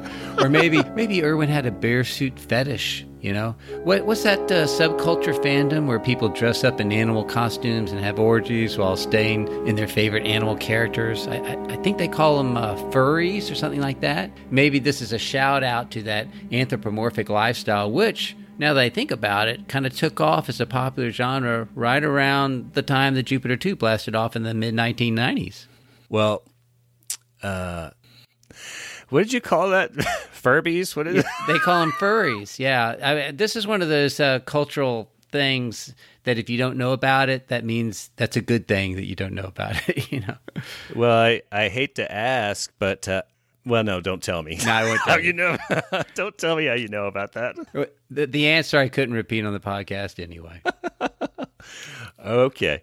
Well, anyway, there are some different details to this monster. It turns out that big eye, as you said, is on a stalk at the top of the shaggy beast's head, which otherwise has no other discernible features. I mean, I didn't see a mouth or even a nose, just fur. I did notice what looked like some little ivory tusks or teeth that looked like they were almost at the monster's neck. I guess those are supposed to be teeth. I really couldn't tell what that was. It just was weird. What was your impression? Well, well, I didn't see a neck, just the broad shoulders where the head would be and that the stalk was on top of it. But I thought that the tusks were fangs and that the mouth was moved down to the chest above the tusks. But what made it extra weird was that there were three tusks. So there was one fang right down the middle. I I liked it as a monster, and I also liked the fact that they didn't reveal too much about it, leaving most of it up to our own imaginations. But, you know, it's just very mysterious. It was cool. Now, they call it in the script the hairy beast, but I, I have noticed online on some of these Facebook groups, the fans call it the eye stalk monster, which mm. I Hmm. think is also kind of cool. The eye stalker. That sounds like something from uh, Carl Kolchak. the eye stalker. I love it. Yeah. We'll have to use that from now on. Well, the music is really telegraphing that the situation is suspenseful and dangerous. But you know, this large hairy beast could be deadly, but it's really not. At least that's the vibe we're all getting here, I guess. So the visuals seemed a little out of step with the scary music to me, at least a little bit. What were you scared at this point or just more interested. Well, the more I saw of this monster, the less scary it seemed. You know, I could tell you the first time I saw uh, that monster did scare me, and it's possible that the way that they're in this timeless realm, we never see the kid eat. There's no evidence that he eats. Maybe the monster doesn't eat either. So there's really no motivation for the monster to eat anything. It's just chasing, you know? Yeah, I like that theory, yeah. The boy finally gets into position and swings a large chandelier at the monster. But besides good vision, the beast has good reflexes because he manages to avoid getting clobbered. The boy yells for Penny to come out and run, and she does, slipping past the eye stalker, who's still pinned down dodging that swinging chandelier. That's understandable, though, because, you know, if you only have one eye, your depth vision is going to be very poor. So a chandelier coming at you would be pretty terrifying. yeah. And Penny's also terrified. She runs away from the beast and for the hills. She snakes her way through the maze of Egyptian statues, treasures, and candlesticks and curtains, only to bump headlong into Dr. Smith. She's astonished to see him there, but doesn't want to linger because that monster could catch up to them at any moment. But Smith wants to have a little chat. He's not angry with her any longer. He says he understands now. She's starting to panic, but he's blissfully unaware of the approaching threat. She screams they have to run away, but he tells her he refuses to run away from his nightmares any longer. Smith has her by the wrists, and despite her attempts to free herself, she's forced to remain. That's when the boy shows up asking how Smith got in here. The doctor tells the boy that he's got it backwards. He let the boy in here. Smith believes he's in a dream state, and the entire fascinating place is his creation. And again, I thought Harris's reactions were priceless here. He's enraptured at the genius of his mind's creative powers, which fits well with a man who'd earlier declared himself to be the greatest mind in the universe. Yeah, he's his own biggest fan. The boy calls Smith goofy. Well, that's the pot kettle. that's the pot Yeah. calling the kettle black, right? And wants Penny to leave with him, but she doesn't want to abandon Dr. Smith no matter how goofy he's behaving. This was the point where I was finally convinced, Kurt, that the writer was not selling us this is an all in Penny's head story. I figured a dream within a dream would be going too far, even for Lost in Space. Uh, so that rabbit hole was finally plugged up for me, at least. Well, you know, maybe if Penny waits long enough, the entire family will fall into the mirror world. And even with that monster on the loose, it would be much safer than that rock they're currently stranded on. And more interesting, too, because they could really explore the universe through all those mirror portals. Plus, they would never age and they would apparently never go hungry again. So they really should be trying to figure out ways to get into that realm rather than ways to get out of it. Sounds like a whole nother series, Kurt. Lost in mirror space. Smith continues to wax on about this dimension behind all the mirrors in the universe that he's created. But Penny doesn't yet understand Dr. Smith thinks he's imagining this. She tells him they're trapped in this bizarre world and that the boy said they can't ever get out. Smith says not to worry, she's not really there, and neither is that rude young man. At least he recognizes that the boy is a man. Hmm. The boy tells Penny that Smith's in Looney Land. Finally, Smith tells Penny they're perfectly safe because none of this is real. He's dreaming it all the dimension, the bloop, Penny, and the boy. But then we hear the sounds of that hairy eye stalker getting nearer, and we see a quick shot of him approaching from behind the sheer drapes. The boy tells Smith that the monster's no dream, but Smith doesn't react in horror. He's delighted. And I really like the quick clips of the beast through the curtain because the lighting threw larger than life shadows up that added a surreal nature to the scene. Yeah, and the only thing scarier than a monster chasing you is a monster chasing you in a nightmare, especially if that nightmare is real because you could wake up dead. Don't ever die in your dreams. Nope. The boy still wants to get the beast to chase them, but Smith isn't going along with any of that. He wants to see this wonderful creature of his imagination. Penny panics. She's begging Smith to run away before it's too late, trying to make him understand that he's not dreaming. As Penny pulls on his arm, Dr. Smith ignores her pleas and the danger, telling Penny to let go so that he can enjoy the full experience of this psychedelic trip he's on. Man, this this has been really frustrating for Penny if you think about it. Everything's a frustration, one after another. Mm-hmm. Finally, Smith's had enough of his dream Penny's interference. and he sternly orders her away. It is, after all, his dream, and he must confront his nightmares head on. By the way, you, we also get to see that the boy is starting to enjoy all this. He's backing away, grinning from ear to ear because he knows what's in store for the good doctor. What a guy. Then, the hairy eye stalker lumbers up behind Smith. Penny sees this and runs for her life with the boy chasing after her. And I was expecting to see Dr. Smith erupt into one of his famous blood curdling screams. But instead, as he looks over his shoulder, the shaggy beast puts an arm around Smith's chest and he reacts with delight. Smith talks to the beast as if he were talking to himself. Ah, incredible, marvelous. However, did I think up such a thing? But as the beast begins to growl and starts to shake Dr. Smith a little, his certainty begins to crack. So does his voice as he tells his creation to hush hush, there's no need to overdo it now. Yeah, I hate those nightmares where you can't wake up from no matter how hard you try. They always seem to occur on weekdays from 9 to 5. It's called work, Kurt. It does a body good. Oh dear, my back, my delicate back. We catch up with Penny, followed by the boy. She's returned to his living room and she's searching through his treasure pile for that cannon. When she finally pulls it out, we see it's another familiar looking prop. Did you recognize it, Kurt? Oh, yeah, the one with the glass shard rifle butt. When it kicks, it cuts your arm off. Mm-hmm. It's the old sky is falling Tauron weapon. Yes. The boy's disappointed. He says she's not supposed to kill the creature, just get it to chase them. It's fun to be chased. No, she says that thing is going to hurt Dr. Smith. And he says, well, so what? Smith will just get in the way of how it's supposed to be anyway. Penny's horrified by his attitude, as well as the prospect of staying there having fun forever. Then we cut back to Smith, who's now getting a real bear hug from that monster and finally giving us what we missed before screams of terror and cries for someone to please wake him up before he dies in his sleep from heart failure. Oh dear. Penny breaks away from the boy and runs back to save Dr. Smith. The boy chases after her. Hopefully, she'll get there before the creature's giant eye cries acid tears all over Dr. Smith's terrified face. I'm convinced this big eye was yet another Irwin nod to his bosses at CBS with their all seeing big eye logo. Oh, that's funny because I always thought the CBS logo was kind of a, uh, a big nod to what they put on CBS, you know, where you always see BS. Penny arrives in the nick of time, warning Smith to hold still. She aims the cannon towards the beast, who, by the way, still has Smith in a warm embrace. She must be an expert shot because she pumps the weapon like a shotgun and it emits a blast of cosmic buckshot, scaring the creature off, but leaving a relieved Smith without a scratch. Yeah, that was quite a William Tell shot, wasn't it? It really was. There's no time to linger as Penny tells Smith to hurry, but recovering his composure, he takes the weapon out of Penny's hands. She pulls Smith away from the area as he calls out for the dreadful beast to show itself so he can get a good shot at it. They pause by the pool near the flight of stairs where Penny first fell into this magic mirror dimension. Suddenly, they spot the big eye peering from behind a statue. Smith fires a blast, but instead of scattering bits of bear hide,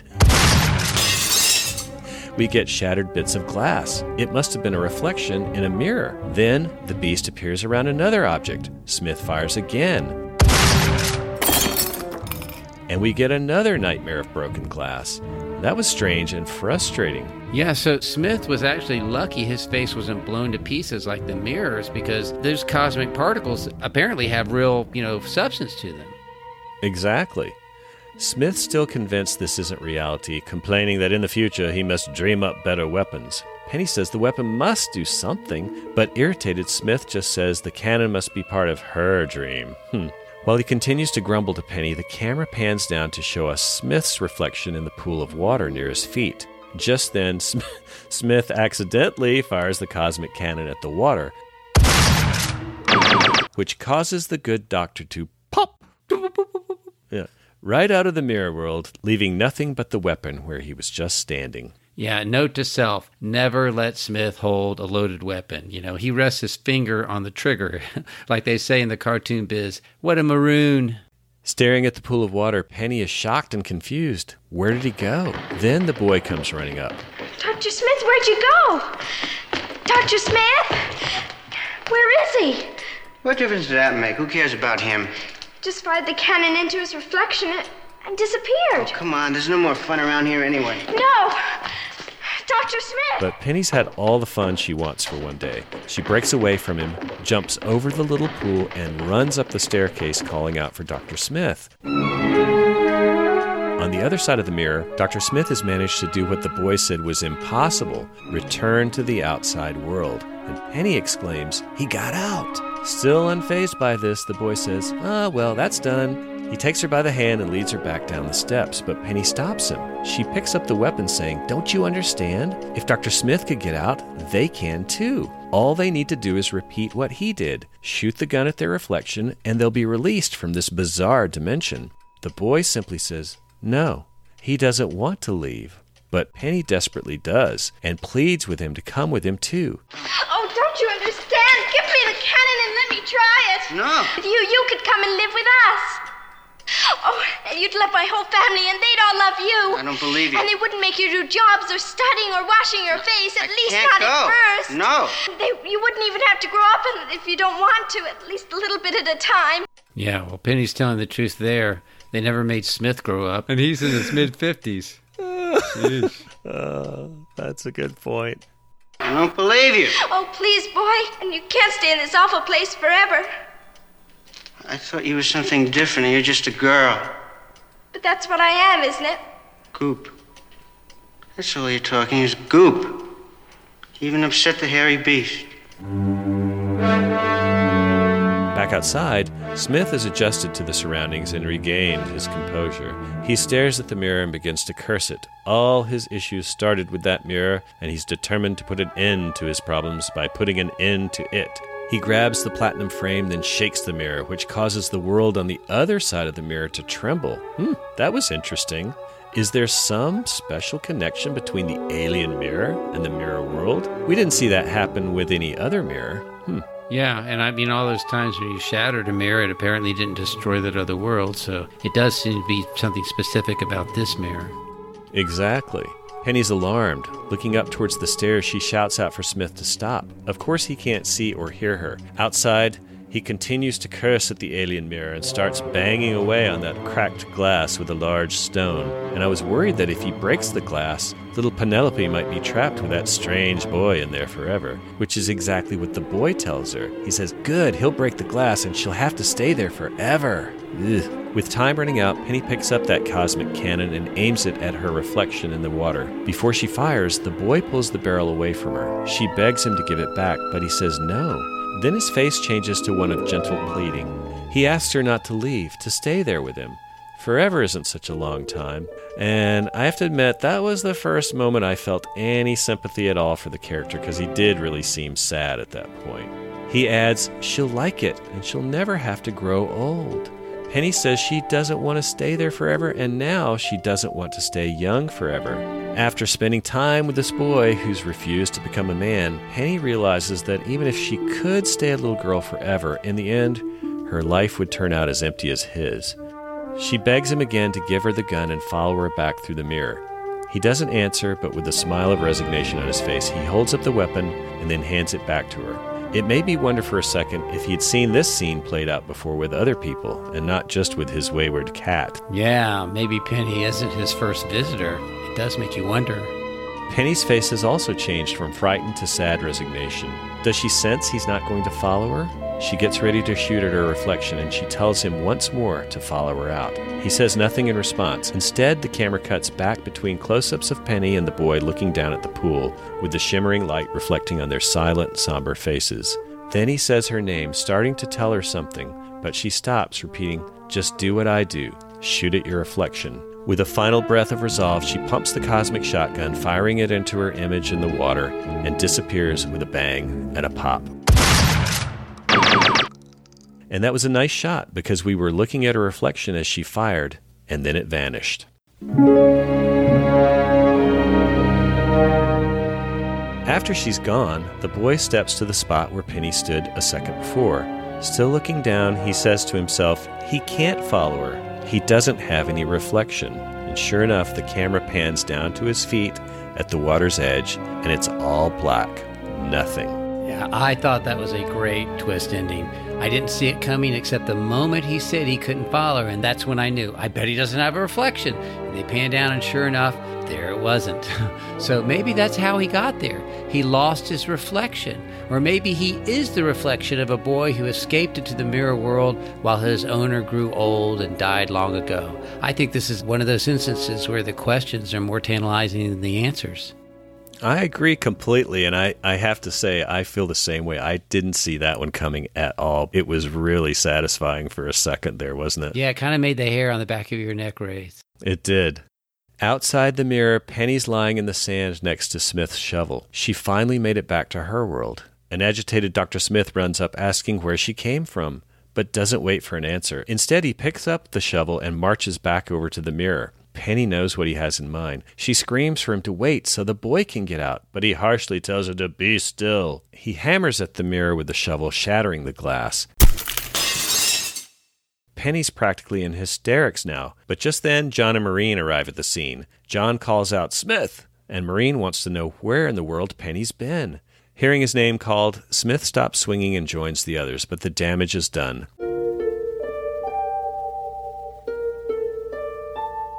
Penny is standing there heartbroken. She says quietly to herself, He wouldn't come out. He could have, but he didn't. The parents are understandably confused, but Smith's demeanor has changed from turbulent to one of serene understanding. As Penny runs over to look through the remaining shards of mirror left in the frame, John demands to know what all this means. It means no luck returning to Earth, at least for seven more years. Thanks, Smith. oh, God. Smith tells them it's all over now. Everything will be fine. After all, a little girl can dream, can't she? Seeing nothing in the glass, Penny backs sadly away from the mirror into the arms of her mother, and Mom gently says, Penny.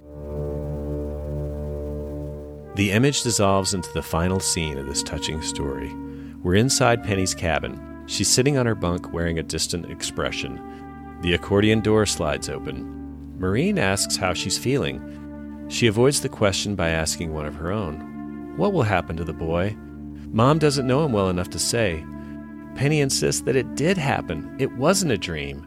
Maureen says she believes her, but I was kind of getting that feel this was a repeat of how the parents humored Penny before they realized Mr. Nobody was really uh, Mr. Somebody. Mm-hmm. Mom tries to get Penny out of her cabin and out of her funk, suggesting she join Will for a game of space chess. Penny gets up from her bunk, then pauses, sits down in front of her little mirror. She asks her mother, What do you suppose her hair would look like if she wore it on top, like this? Maureen asks, What brought this on? Penny says, Well, we do have to grow up sometime, don't we? And Maureen answers with a kiss and a loving yes. Mom and daughter leave to join the family. As they walk out of frame, the camera lingers on her little vanity mirror. And if we try hard, we can hear the tinkle of a little silver bell.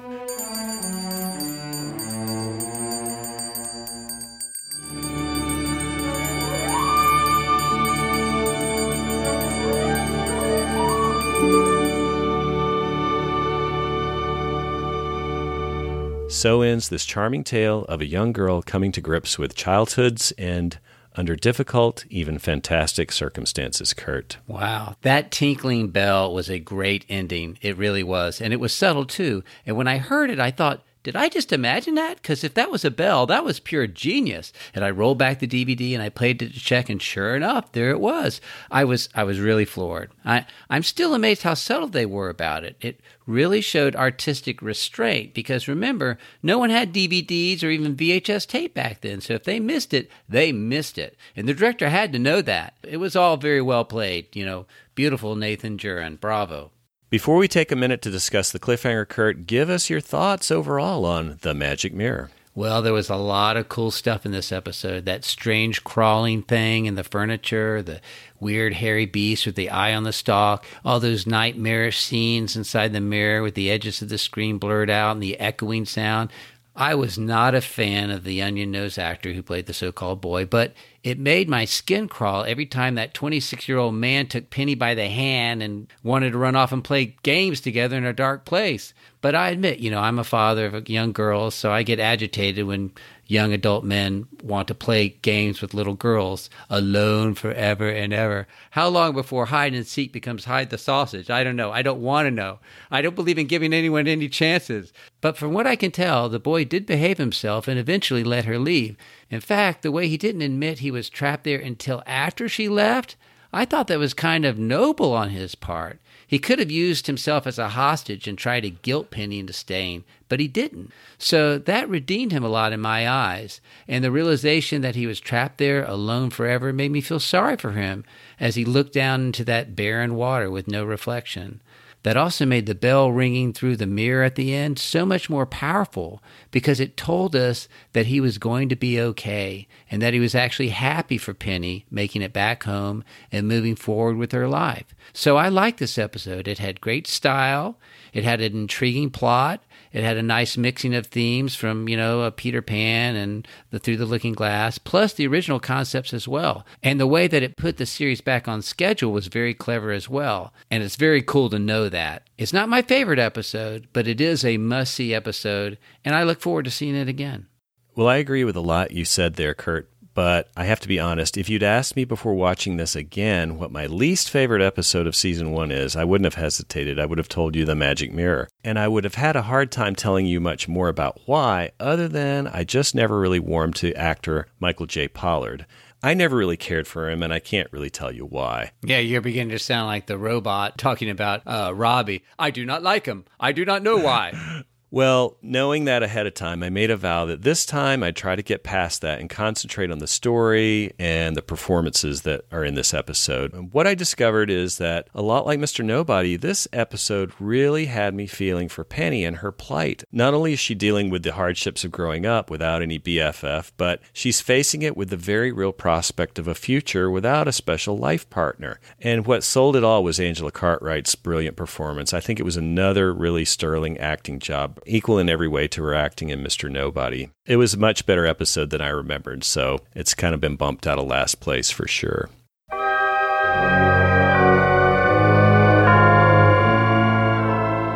Before we finish, we see the cliffhanger at the end of this episode. We open on a night shot outside of the Jupiter 2. Dr. Smith is unwinding cable from a drum. Hmm. He proceeds to attach the cable to an interesting looking device on a table by Will. John and Don walk up and ask exactly what Dr. Smith is working on. Will explains that it's an alarm system to catch a thief who's been raiding their hydroponic garden. Smith and Will have decided to spend the night outside in their sleeping bags so that if and when the alarm bell rings, they'll be Johnny on the spot. At first, John seems reluctant, but after considering, he agrees to their plan. Smith turns on the alarm system, and then the two bed down for their night on watch. Later that night, the burglar alarm's whining siren pierces the silent night. A groggy Will rouses a soundly sleeping Smith awake.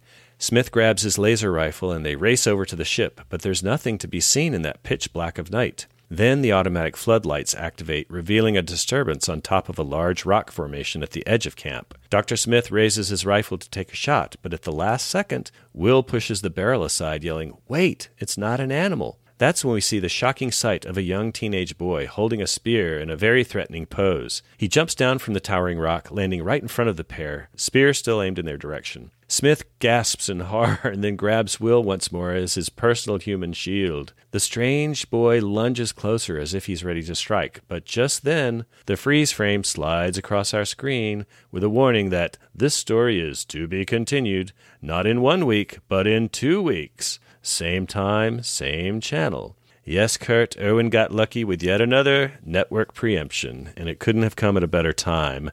This time it wasn't for National Geographic, though. It was just the Cuban Missile Crisis. Lucky for us.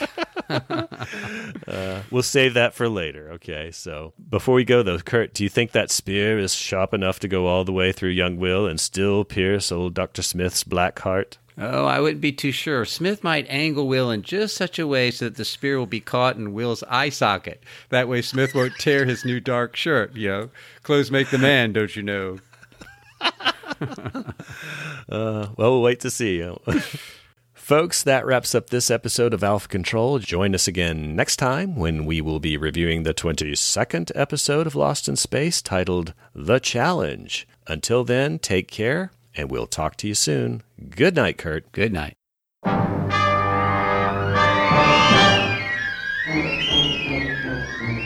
Thanks, fellow galactic castaways, for listening to the Alpha Control Podcast. Please leave your comments or questions on our Facebook page, Twitter, or email us at alphacontrolpodcast at gmail.com.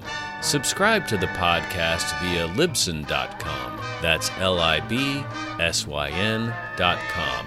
Or through iTunes. If you like the show, please leave us a review as well.